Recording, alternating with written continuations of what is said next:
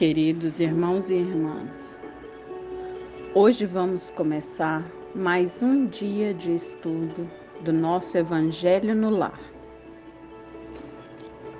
Mestre Jesus, que a tua luz se faça presente em nossas vidas, que os espíritos de luz se façam presentes, nos protegendo de todo o mal e de nossos pensamentos que Jesus possa nos iluminar com seu amor fraternal, para que tenhamos paciência, carinho, benevolência, para demonstrar bondade e boa vontade, revelando altruísmo e empatia conosco e com nossos irmãos que tanto precisam no momento que nos encontramos. Que Deus possa restabelecer nossa saúde, nossa fé, nosso amor, o amor próprio e para com o próximo. Que Deus nos ilumine e proteja de todo pensamento, principalmente aqueles negativos que vierem a pairar nossa mente que nos fortaleça para mantermos firmes na caminhada dessa vida terrena e nunca esquecendo que o nosso reino não é desse mundo. Que o estudo de hoje possa abrir nossos corações e mentes para absorvermos Suas palavras, Senhor, e que possamos sempre enxergá-lo na nossa volta, na natureza, na chuva que nos nutre, no sol que nos aquece e dá energia, nas estrelas do firmamento, no sorriso das pessoas, na sabedoria dos velhos, no irmão que o pão implora, na caridade que nos renova e nos permite sentir a tua presença. Neste momento, vamos elevar nossos pensamentos, pedindo aos nossos benfeitores, com nossos corações unidos, nossos pensamentos e nossos sentimentos, em harmonia com a espiritualidade amiga e benfeitora, que possamos refletir nos ensinamentos de Jesus e possamos apreender esse ensinamento e buscar Deus com os nossos mais puros sentimentos.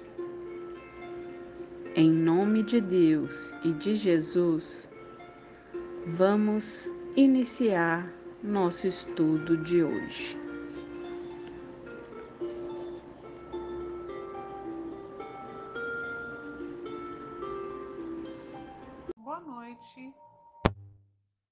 Ponto de vista. Item 5. A ideia clara e precisa que se faça da vida futura proporciona inabalável fé no porvir, fé que acarreta enormes consequências sobre a moralização dos homens, porque muda completamente o ponto de vista sob o qual encaram eles a vida terrena. Para quem se coloca pelo pensamento na vida espiritual, que é indefinida, a vida corpórea se torna simples passagem, breve estada num país ingrato. As vicissitudes e tribulações dessa vida não passam de incidentes que ele suporta com paciência, por sabê-las de curta duração, devendo seguir-se-lhes um estado mais ditoso. A morte nada mais restará de aterrador, deixa de ser a porta que se abre para o nada e torna-se que a que se dá para a libertação, pela qual entra o exilado numa mansão de bem-aventurança e de paz, sabendo temporária e não definitiva a sua estada no lugar onde se encontra, menos atenção presta às preocupações da vida resultando-lhe daí uma calma de espírito que tire aquela muito do seu amargor. Boa noite. Continuação, Item 5. Pelo simples fato de duvidar da vida futura, o homem dirige todos os seus pensamentos para a vida terrestre, sem nenhuma certeza quanto ao porvir. Dá tudo ao presente, nenhum bem divisando mais precioso do que os da terra. Torna-se qual a criança que nada mais vê além de seus brinquedos e não há o que não faça para conseguir os únicos bens que se lhe afiguram reais. A perda do menor deles lhe ocasiona causticamente pesar, um engano, uma decepção, uma ambição insatisfeita, uma injustiça de que seja vítima. O orgulho ou a vaidade feridos são outros tantos tormentos que lhe transformam a existência numa perene angústia infligindo-se ele, desse modo a si próprio, verdadeira tortura de todos os instantes, colocando o ponto de vista de onde considera a vida corpórea no lugar mesmo em que ele aí se encontra. Vastas proporções assume tudo o que rodeia, o mal que o atinge como o bem que toque aos outros. Grande importância adquire aos seus olhos Aquele que se acha no interior de uma cidade, tudo lhe parece grande, assim os homens que ocupem as altas posições, como os monumentos. Suba ele, porém, a uma montanha, e logo bem pequenos lhe parecerão homens e coisas. Continuação do item 5. O que sucede ao que encara a vida terrestre do ponto de vista da vida futura? A humanidade, tanto quanto as estrelas do firmamento, perde-se na imensidade. Percebe então que grandes e pequenos estão confundidos, como formigas sobre um montículo de terra. Que proletários e soberanos são da mesma estatura, e lamenta que se essas criaturas efêmeras, tantas canseiras, se entreguem para conquistar um lugar que tão pouco as elevará e que por tão pouco tempo conservarão. Daí se segue que a importância dada aos bens terrenos está sempre em razão inversa da fé na vida futura.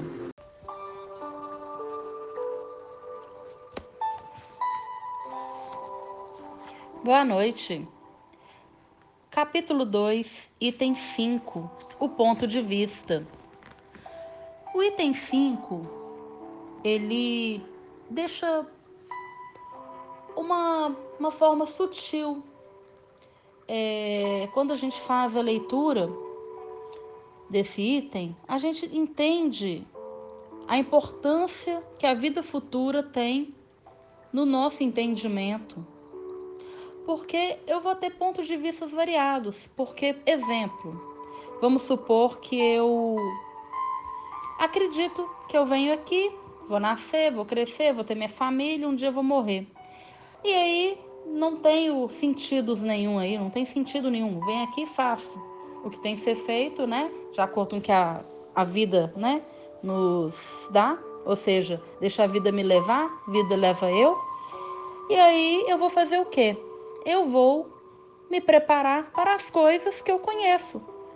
Então, por exemplo, materialmente eu sei que se eu trabalhar muito, estudar muito, conseguir um bom emprego, aquelas coisas todas, eu vou conquistar bens materiais, vou fazer minha família feliz ali por momentos, né, temporários ali.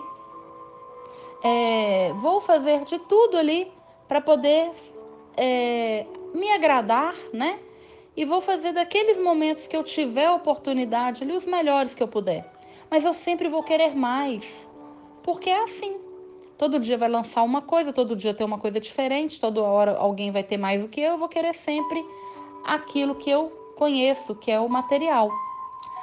Quando eu tenho um ponto de vista mais voltado para o que eu vim fazer aqui, opa, eu vim aqui através né, do amor de Deus por mim, me dá a oportunidade de estender né, o, a minha parte espiritual aqui na Terra, desenvolver o meu lado espiritual, visando a minha vida futura.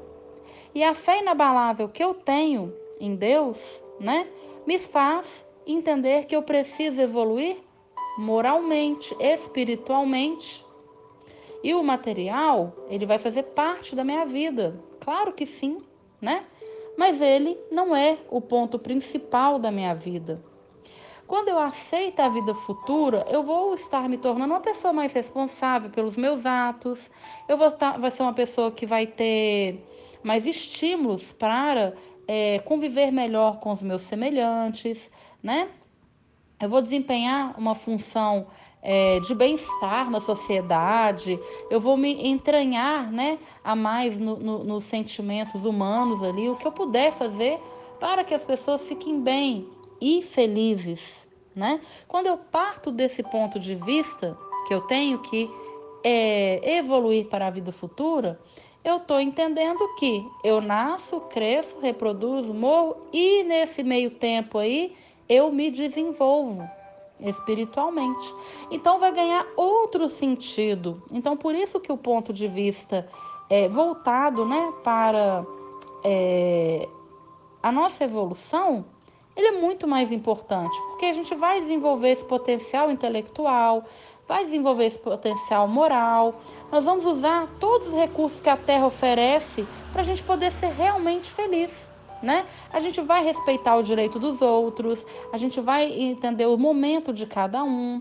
Nós vamos entender, né, que a nossa vida não se acaba, que nós vamos dar continuidade à nossa vida e que todo esse processo ele é necessário, né? Ele tem uma finalidade, porque nós vivemos, né, a lei aí da causa e efeito, né? Então, eu venho, faço o que eu tenho que fazer, vou envelhecer, vou é, morrer.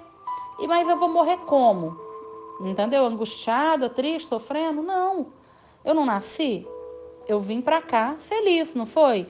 Então, quando a gente vai desencarnar, a gente tem que ter ali com a gente, poxa, eu fiz tudo que estava ao meu alcance, eu cumpri a minha missão, é, eu fiz tudo o que eu podia, né? Eu solucionei, eu ajudei, eu participei, eu criei, né? Eu estava ali dando todo o meu coração amoroso ali, todo o coração feliz, eu fiz por onde. Então agora eu posso desencarnar em paz e, né, viver o que eu tenho que viver aí na minha vida futura.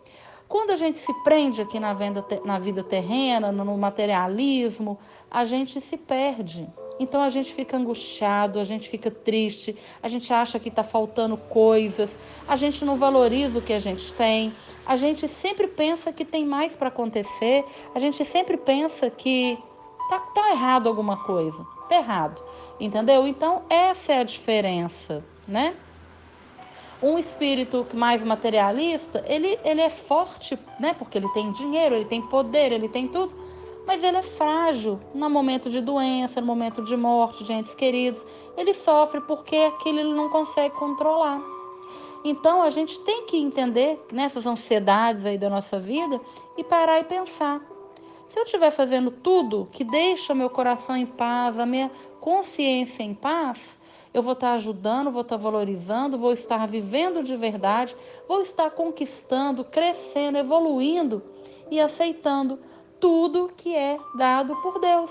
A gente tem um tempo de chegar, tem um tempo de sair e tem um tempo de aprender nesse meio tempo, né? Então, nós temos muito tempo, né? Então, vamos valorizar esse tempo que a gente tem, valorizar a vida, valorizar o próximo, valorizar é, tudo que a gente puder ali que vai fazer a gente crescer materialmente, né? toda a natureza que a gente tem nesse planeta é maravilhoso, é maravilhoso, é, é coisas lindas, são lindas, são muitas coisas lindas. E a gente às vezes perde tempo com fofoca, com intriga, perde tempo com brigar porque a comida chegou fria. É só esquentar, entendeu?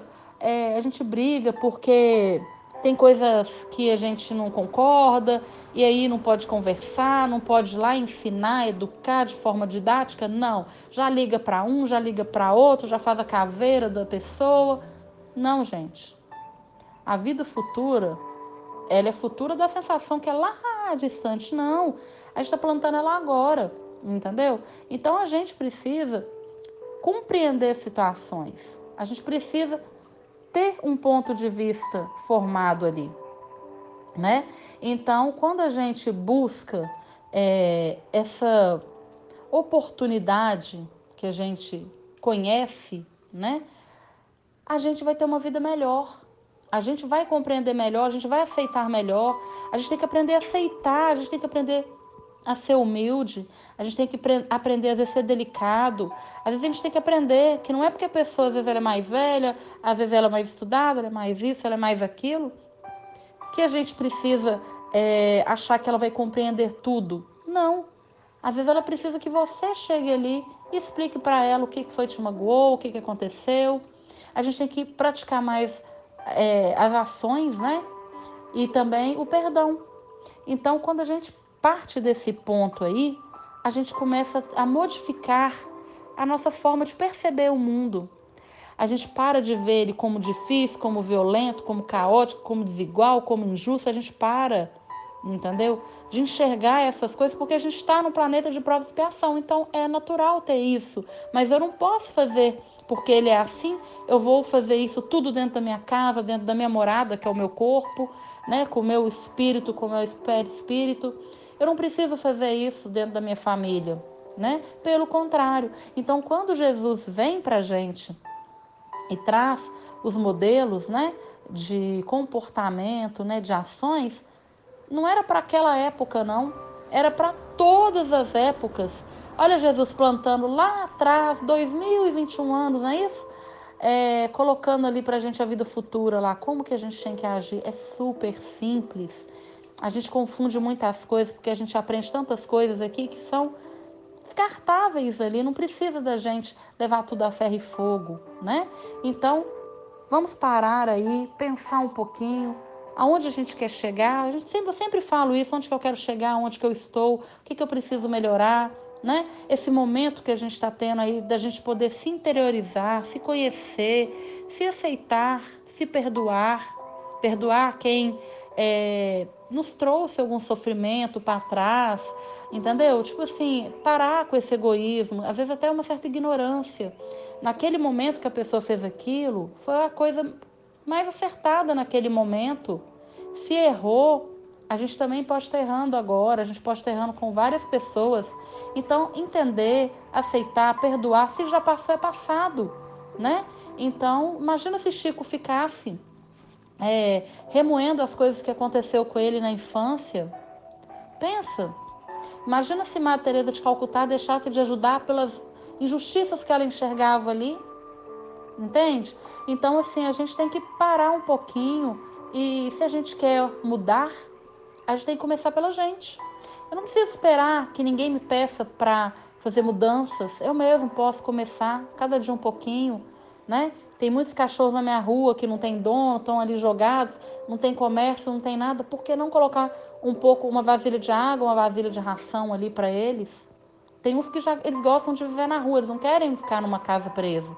Mas a gente pode colocar um alimento ali para eles, montar uma casinha, colocar um, um, um pano, né? Para eles se aquecerem, para eles fugirem de uma chuva, de um sol forte, não sei. Então, o que, que eu posso fazer para melhorar a vida do outro? O que, que eu posso fazer para ajudar alguém. Não precisa falar, às vezes a gente pode só observar. Então, esse ponto de vista é uma ideia, igual está falando aqui, é uma ideia clara, que ela faz sentido na vida futura de, e de uma forma né, de fé inabalável. Então, essa fé inabalável ela já existe conosco. Basta a gente agora exteriorizar. Item 6. Se toda a gente pensasse dessa maneira, disse-ia que tudo na terra é perigoso, porquanto ninguém mais se iria ocupar com as coisas terrenas. Não. O homem instintivamente procura o seu bem-estar, embora certo de que só por pouco tempo permanecerá no lugar em que se encontra. Cuida de estar aí o melhor ou o menos mal que lhe seja possível.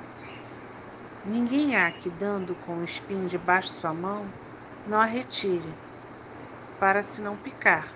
Ora, o desejo do bem-estar força o homem a tudo melhorar, impelindo que, pelo instinto do progresso e da conservação que está nas leis da natureza, ele, pois, trabalha por necessidade, por gosto e por dever, obedecendo desse modo aos desígnios da providência, que, para tal fim, o pôs na terra. Simplesmente, aquele que se preocupa com o futuro não liga ao presente mais do que relativa importância. E principalmente, facilmente se consola dos insucessos pensando no destino que o aguarda. Continuação do item 6. Deus, consequentemente, não condena os gozos terrenos. Condena, sim, o abuso desses gozos, em detrimento das coisas da alma. Contra tais abusos é que se premunem os que si próprios aplicam essas palavras de Jesus: Meu reino não é deste mundo. Aquele que se identifica com a vida futura assemelha ao rico que perde sem emoção uma pequena soma. Aquele cujos pensamentos se concentram na vida terrestre assemelha-se ao pobre que perde tudo o que possui e se desespera. Item 7. O Espiritismo dilata o pensamento e lhe rasga horizontes novos. E em vez dessa visão acanhada e mesquinha que o concentra na vida atual, que faz do instante que vivemos na Terra o único e frágil eixo do provir eterno. Ele, o Espiritismo, mostra que essa vida não passa de um elo no harmonioso e magnífico conjunto da obra do Criador. Mostra a solidariedade que conjuga todas as existências de um mesmo ser, todos os seres de um mesmo mundo e os seres de todos os mundos. Faculta, sim, uma base e uma razão de ser a fraternidade universal. Enquanto a doutrina da criação da alma, por ocasião do nascimento de cada corpo, torna estranhos uns aos outros todos os seres. Essa solidariedade entre as partes de um mesmo todo explica o que inexplicável se apresenta desde que se considere apenas um ponto. Esse conjunto, ao tempo do Cristo, os homens não o teriam pedido. Compreender? Motivo para que ele reservou para outros tempos o fazê-lo conhecido. Olá, capítulo 1. Meu reino não é deste mundo itens 6 e 7, continuação do ponto de vista. Vamos imaginar que vivêssemos somente voltados à vida espiritual, orando o dia todo, meditando. E aí ninguém plantando, ninguém colhendo, ninguém vendendo, ninguém costurando roupas para usarmos. Como seria? Então, nestes itens, Kardec fala do ponto de vista contrário ao item anterior. Pois, enquanto o item 5 fala de priorizar o ponto de vista da vida espiritual, Aqui se fala da necessidade de nos aplicarmos à vida material, até como meio de crescermos espiritualmente. Nos evangelhos há um trecho que exemplifica bem esses dois pontos de vista e como um complementa o outro. Vemos ali Jesus visitando a casa de Lázaro e como agiram nessa ocasião as duas irmãs de Lázaro, Marta e Maria. Enquanto Maria ficou sentada ouvindo os ensinamentos de Jesus, Marta cuidava dos afazeres materiais do lar. E se Marta tivesse ficado sentada também? Quando o mestre sentisse fome, não haveria comida, por exemplo. No trabalho material também há um crescimento espiritual que às vezes nós não percebemos. Nesse exemplo de Marta, por exemplo, ela teve que desenvolver humildade. Claro que ela queria ficar ali com Jesus também, mas trabalhando em benefício do próximo, ela desenvolveu humildade, doação, renúncia. Vejam como o trabalho material beneficia o crescimento espiritual. Assim também nós, através do trabalho, podemos desenvolver, podemos e devemos desenvolver crescimento espiritual. E isso acontece desde que o nosso trabalho material seja feito sem perder o foco do desenvolvimento moral. Porque o desenvolvimento moral é o nosso trabalho espiritual. E por que é que nós estamos colocando essa condição? Porque o trabalho material, imprescindível para suprir nossas necessidades físicas, pode também se tornar uma armadilha moral. Ainda nesta semana, em conversa com uma amiga aqui do grupo, nós lembramos que nem sempre, na lei do progresso, há evolução intelectual e moral andando juntas. Muitas vezes a encarnação é para desenvolver o progresso intelectual.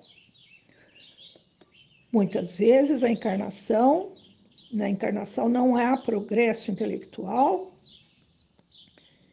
Por exemplo, uma pessoa é, que nasce num lar em que ela não tem oportunidade de estudar, em que ela precisa trabalhar desde cedo. É, há pessoas até que nem sabem ler, mas elas apresentam progresso moral. E muitas vezes as pessoas muito inteligentes e capacitadas encontram claro, ótimas oportunidades de trabalho, bem remunerado. Mas, para exercer esse trabalho, elas têm que abrir mão do seu caráter, ainda que tenha sido bem formado, o que vai ocasionar retardo no seu progresso moral, naquela encarnação, claro. E o contrário também pode ocorrer com pessoas sem condição material para manterem a si e seus familiares, ou pessoas em pobreza extrema que começam a roubar, por exemplo. E desta forma também estão retardando sua evolução moral. O dinheiro que vem através do trabalho é um grande instrumento para o nosso crescimento. E dos dois lados, nos dois opostos, ele é prejudicial. Por exemplo, se eu trabalho, trabalho para guardar dinheiro, acumular bens, isso é prejudicial para minha vida espiritual, porque aí eu não vou nem querer fazer caridade, nada. E se eu ganho dinheiro, mas gasto tudo, é, sou perdulária, isso também atrasa, atrapalha o desenvolvimento moral. Então é importante lembrar que Deus nos deixou a condição de trabalhar aqui na Terra para vivermos bem, termos prazeres materiais trazidos pelo dinheiro. Mas, se nos declaramos espíritas, se nós afirmamos estar aqui para evoluir, não podemos esquecer que esse dinheiro que ganhamos, usamos, gastamos, desperdiçamos, esse dinheiro precisa vir de Deus, com as características de Deus, isto é, um dinheiro santo, honesto, puro e dentro das leis do amor, isto é, não prejudicando ninguém, nem direta nem indiretamente. Além de ser instrumento de ajuda ao próximo através da sua boa aplicação, porque ele é a forma mais fácil, não a única, mas a mais fácil de nós ajudarmos ao próximo nosso irmão. Quando é, fora do Espiritismo, nós tínhamos a doutrina da criação da alma no momento do nascimento de cada corpo. E essa doutrina torna todos os seres estranhos uns aos outros. A doutrina fora do Espiritismo. Uh, proporcionando egoísmo, guerras, intolerância, separatividade, enfim, uns dos outros, que é uh, a origem dos nossos males sociais todos. Mas com a doutrina do Espiritismo, o nosso pensamento é expandido e ele enxerga novos horizontes. Em vez de nós olharmos só a vida presente, ele mostra que esta vida é um elo, é uma cadeia que une um conjunto harmonioso e grandioso da obra do Criador. O Espiritismo mostra a solidariedade, a unicidade que liga todas as existências do mesmo ser. As minhas encarnações, todas, elas têm um elo, não são à toa. Existe uma reprogramação. Todos os seres do mesmo mundo também estamos ligados pela doutrina espírita e os seres de todos os mundos, os mundos que nós não conhecemos. A gente fala da Terra, da Terra, mas e os outros? Também estamos ligados a eles. E tudo isso aponta para uma fraternidade universal. Que seja a luz. Boa noite, meus irmãos. Instruções dos Espíritos. Uma realeza terrestre. Item 8. Quem melhor do que eu pôde compreender a verdade destas palavras de nosso Senhor? O meu reino não é deste mundo? O orgulho me perdeu na terra. Quem, pois, compreenderia o nenhum valor dos reinos da terra se eu o não compreendia? Que trouxe eu comigo da minha realeza terrena? Nada absolutamente nada. E, como que para tornar mais terrível a lição, ela nem sequer me acompanhou até o túmulo. Rainha entre os homens, como rainha julguei que penetrasse no reino dos céus, que desilusão, que humilhação quando, em vez de ser recebida qual soberana, vi acima de mim, mas muito acima, homens que eu julgava insignificantes e aos quais desprezava por não terem sangue nobre. Ó, oh, como então compreendi a esterilidade das honras e grandezas que com tanta avidez se requestam na terra. Para se granjear um lugar neste reino, são necessárias a abnegação, a humildade, a caridade em toda a sua celeste prática, a benevolência para com todos, não se, não se vos pergunta o que foste, nem que posição ocupaste, mas que bem fizestes, quantas lágrimas enxugastes. Ó, oh, Jesus, tu disseste: Teu reino não é deste mundo, porque é preciso sofrer para chegar ao céu. De onde os degraus de um trono a ninguém aproximam.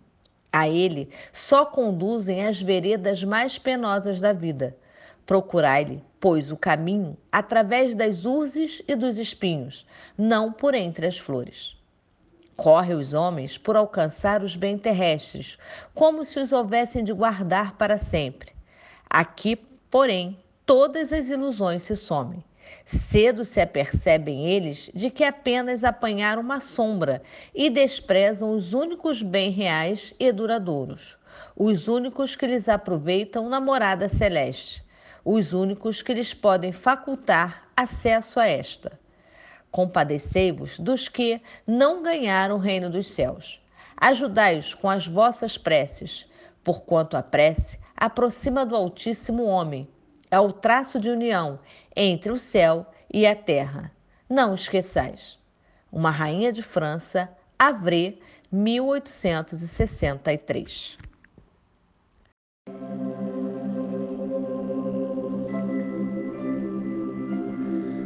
Boa noite.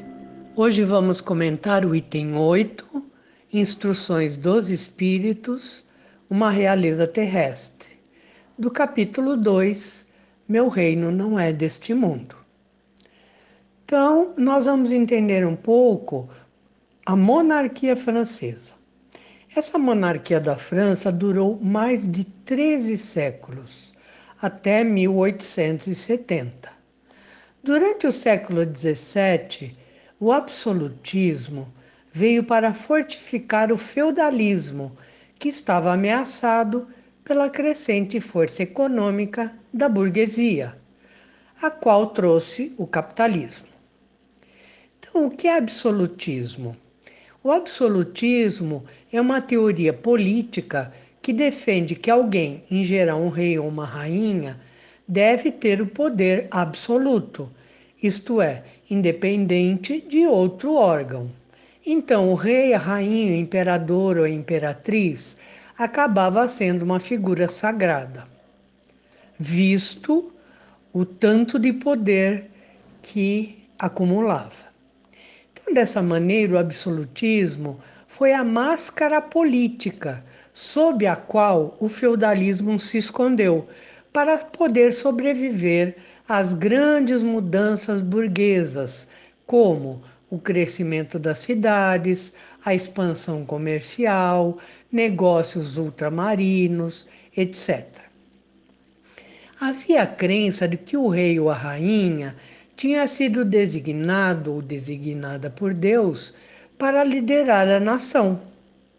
Acreditava-se que a nobreza era um atributo imortal dos reis e das rainhas e que permanecia em todas as suas gerações.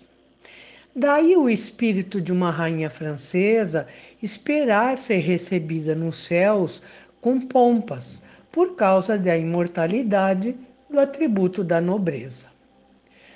Na França também havia crença de que os reis possuem poderes de cura. Eles precisariam apenas tocar na pessoa com a enfermidade além da concentração de poderes e de riquezas, o monarca ou a monarca realizam a unidade religiosa. Por tudo isso, se pode avaliar o despreparo espiritual, a ignorância moral do espírito dos reis, da qual essa rainha é exemplo. Ela tinha conhecimento do Evangelho, das palavras de Jesus, mas não do significado de tais palavras. Então, esse texto do item 8 mostra a grande surpresa após seu desencarne. Escreveu ela: Rainha entre os homens, julguei que eu penetrasse como rainha no reino dos céus. Que desilusão! Aí então compreendi a inutilidade das honras e das grandezas que se requisitam na terra com tanto apego. O que eu trouxe comigo da minha realeza terrena? Nada, absolutamente nada. Os homens correm para alcançar os bens terrestres, como se os fossem guardar para sempre. Dessa maneira, o espírito sofredor dessa rainha, que não apresentava dignidade moral, percebeu que os conceitos da realeza terrestre diferiam muito dos conceitos da realeza espiritual que Jesus pregara. Meu reino não é deste mundo.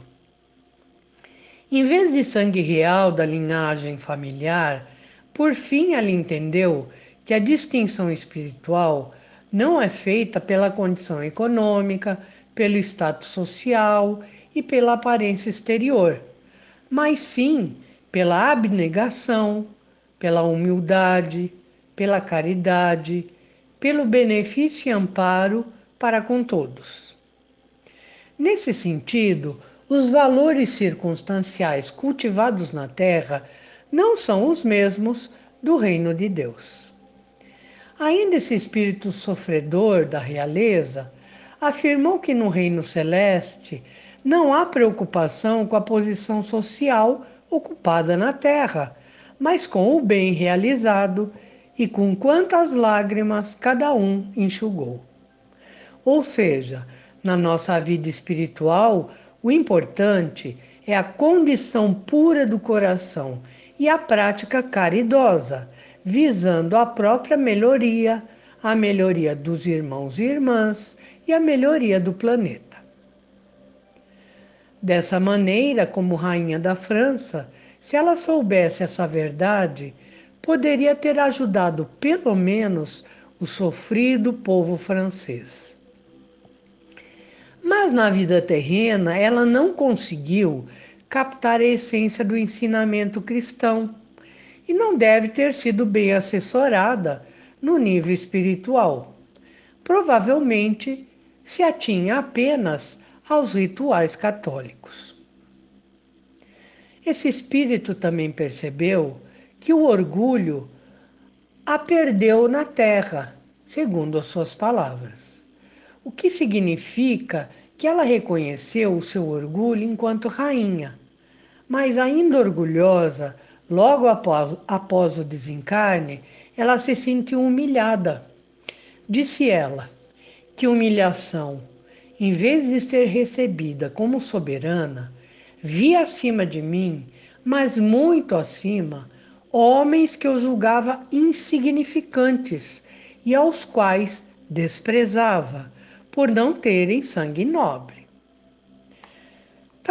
Sabemos que todo o envoltório de endeusamento da realeza, da monarquia absoluta, na verdade, só ocultava a fraqueza do modelo econômico feudal. Assim, essa aura de que a realeza era representante de Deus na terra era puro engano tanto para os reis quanto para o povo. Ainda esse espírito, o espírito dessa rainha, afirmou que no reino dos céus todas as ilusões somem.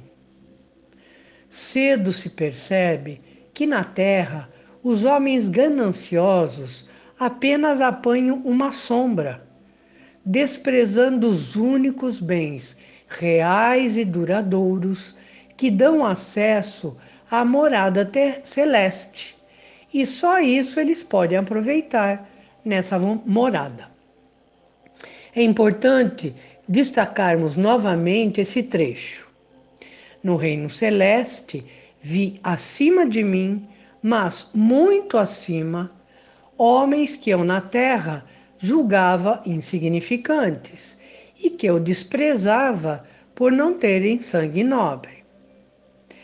Essas palavras de forte sentimento negativo julgava esses homens insignificantes e os desprezava por uma mera questão econômico-social e de origem, reforçam esse invólucro de ignorância de desconhecimento, de exterioridade, de incultura, de obscurantismo espiritual em que viviam os reis, a nobreza e provavelmente boa parte do clero na França, na época da monarquia.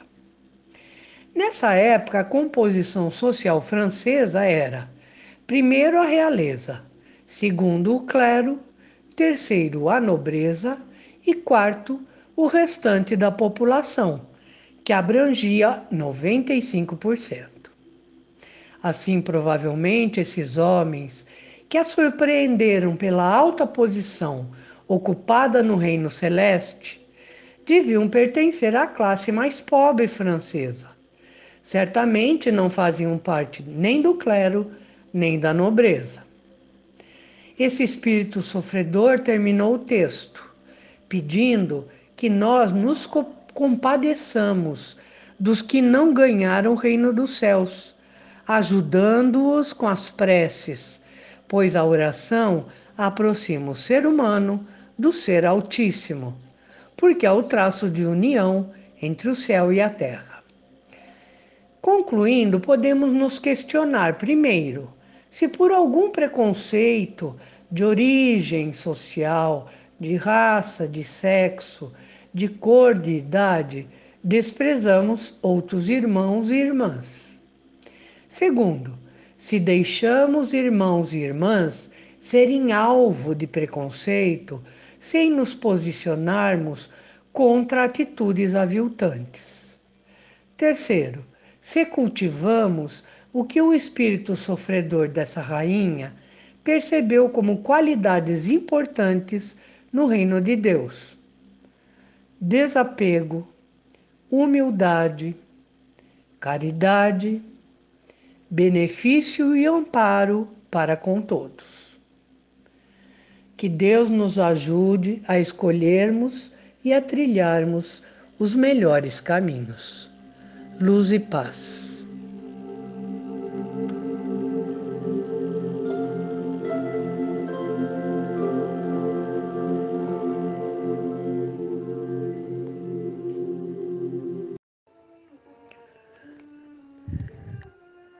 Amado Pai, agora que o dia chega ao seu final, queremos lhe agradecer, Senhor, pela nossa saúde, pela nossa vida e por Sua presença permanente nos nossos dias. Cuida, ó Pai, da nossa alma enquanto nós dormimos Dá-nos bons sonhos, ó meu Deus. Conforta nosso espírito enquanto dormimos o sono dos justos. Que nosso corpo físico seja recuperado de toda enfermidade.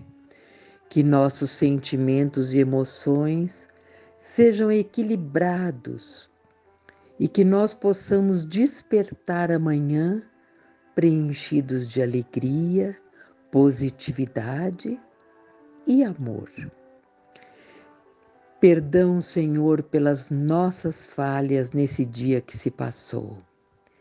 Sem Ti, Senhor, nada somos. Cremos, mas aumentai a nossa fé. Que assim seja. Amém.